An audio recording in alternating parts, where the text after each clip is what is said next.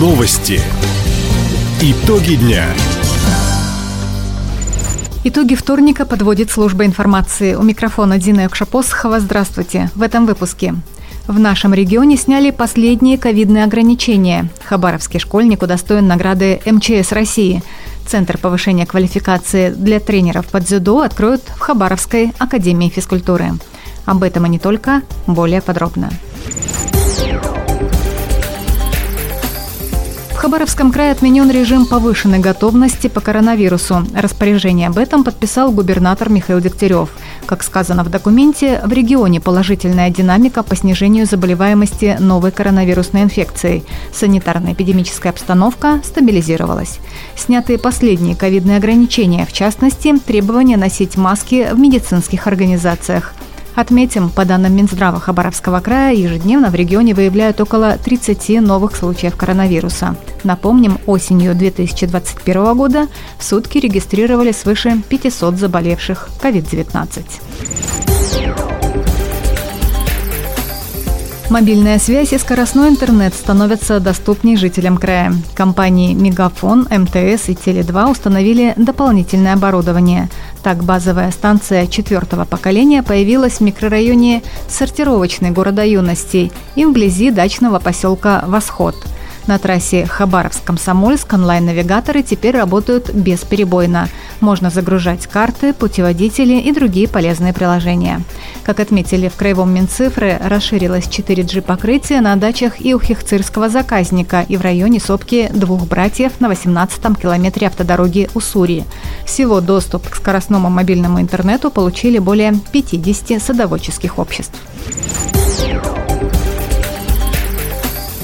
Выпускники 9 класса могут поступить в Хабаровский государственный медицинский колледж имени Макарова. В этом году создают экспериментальную группу из 25 человек на специальность «Сестринское дело». Срок обучения 2 года 10 месяцев. Набор будет идти в Хабаровске и в Комсомольске. Прием будет проходить на конкурсной основе. Учитываются средний балл аттестата и прохождение психологического тестирования. Отметим, ранее на специальность «Сестринское дело» могли поступить только выпускники 11 классов. Хабаровский государственный медицинский колледж – одно из старейших учебных заведений Дальнего Востока. В этом году со дня его основания исполняется 87 лет.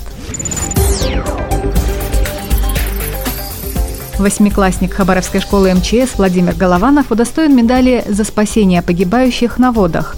Летом во время отдыха в Приморье 14-летний подросток спас двух девочек. Дети катались на волнах на надувном матрасе. Поднялся шторм, течением и ветром их стало уносить в открытое море. Владимир бросился в воду и вытащил девочек на берег.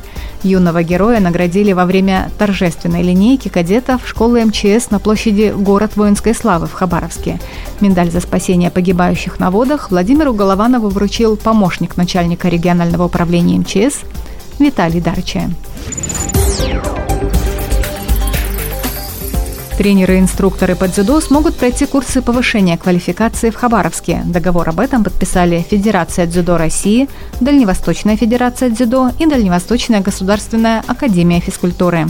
Об этом в своем телеграм-канале рассказал первый вице-губернатор края Александр Никитин. Наша федерация достаточно молода, практически нам нету и года. Вместе с тем уже многое сделано. Рано говорить о больших успехах, но путь к этому проложен. Подписали совместно с Федерацией дзюдо России и Дальневосточной государственной академией физической культуры трехстороннее соглашение о том, что на базе академии можно будет проводить повышение квалификации всем тренерам Дальневосточного федерального округа.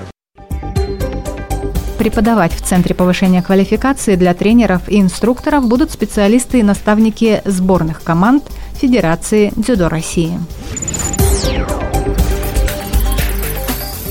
Прямой эфир в социальных сетях проведет сегодня губернатор Михаил Дегтярев. Трансляция начнется в 7 вечера в социальных сетях «Одноклассники» и ВКонтакте, а также на канале главы региона в Телеграме – Вопросы уже сейчас можно оставить в официальных аккаунтах правительства края и на личных страницах Михаила Дегтярева. Среди возможных тем обсуждения – строительство дорог, медицинская помощь в районах, летний отдых детей, в том числе в оздоровительных лагерях, благоустройство дворов и парков, работа общественного транспорта. На все вопросы Михаил Дегтярев ответит сегодня в прямом эфире. Начало на всех трех площадках в 7 вечера. Таковы итоги вторника. У микрофона была Дина Якшапосхова. Всего доброго и до встречи в эфире. Радио «Восток России». Телефон службы новостей 420282.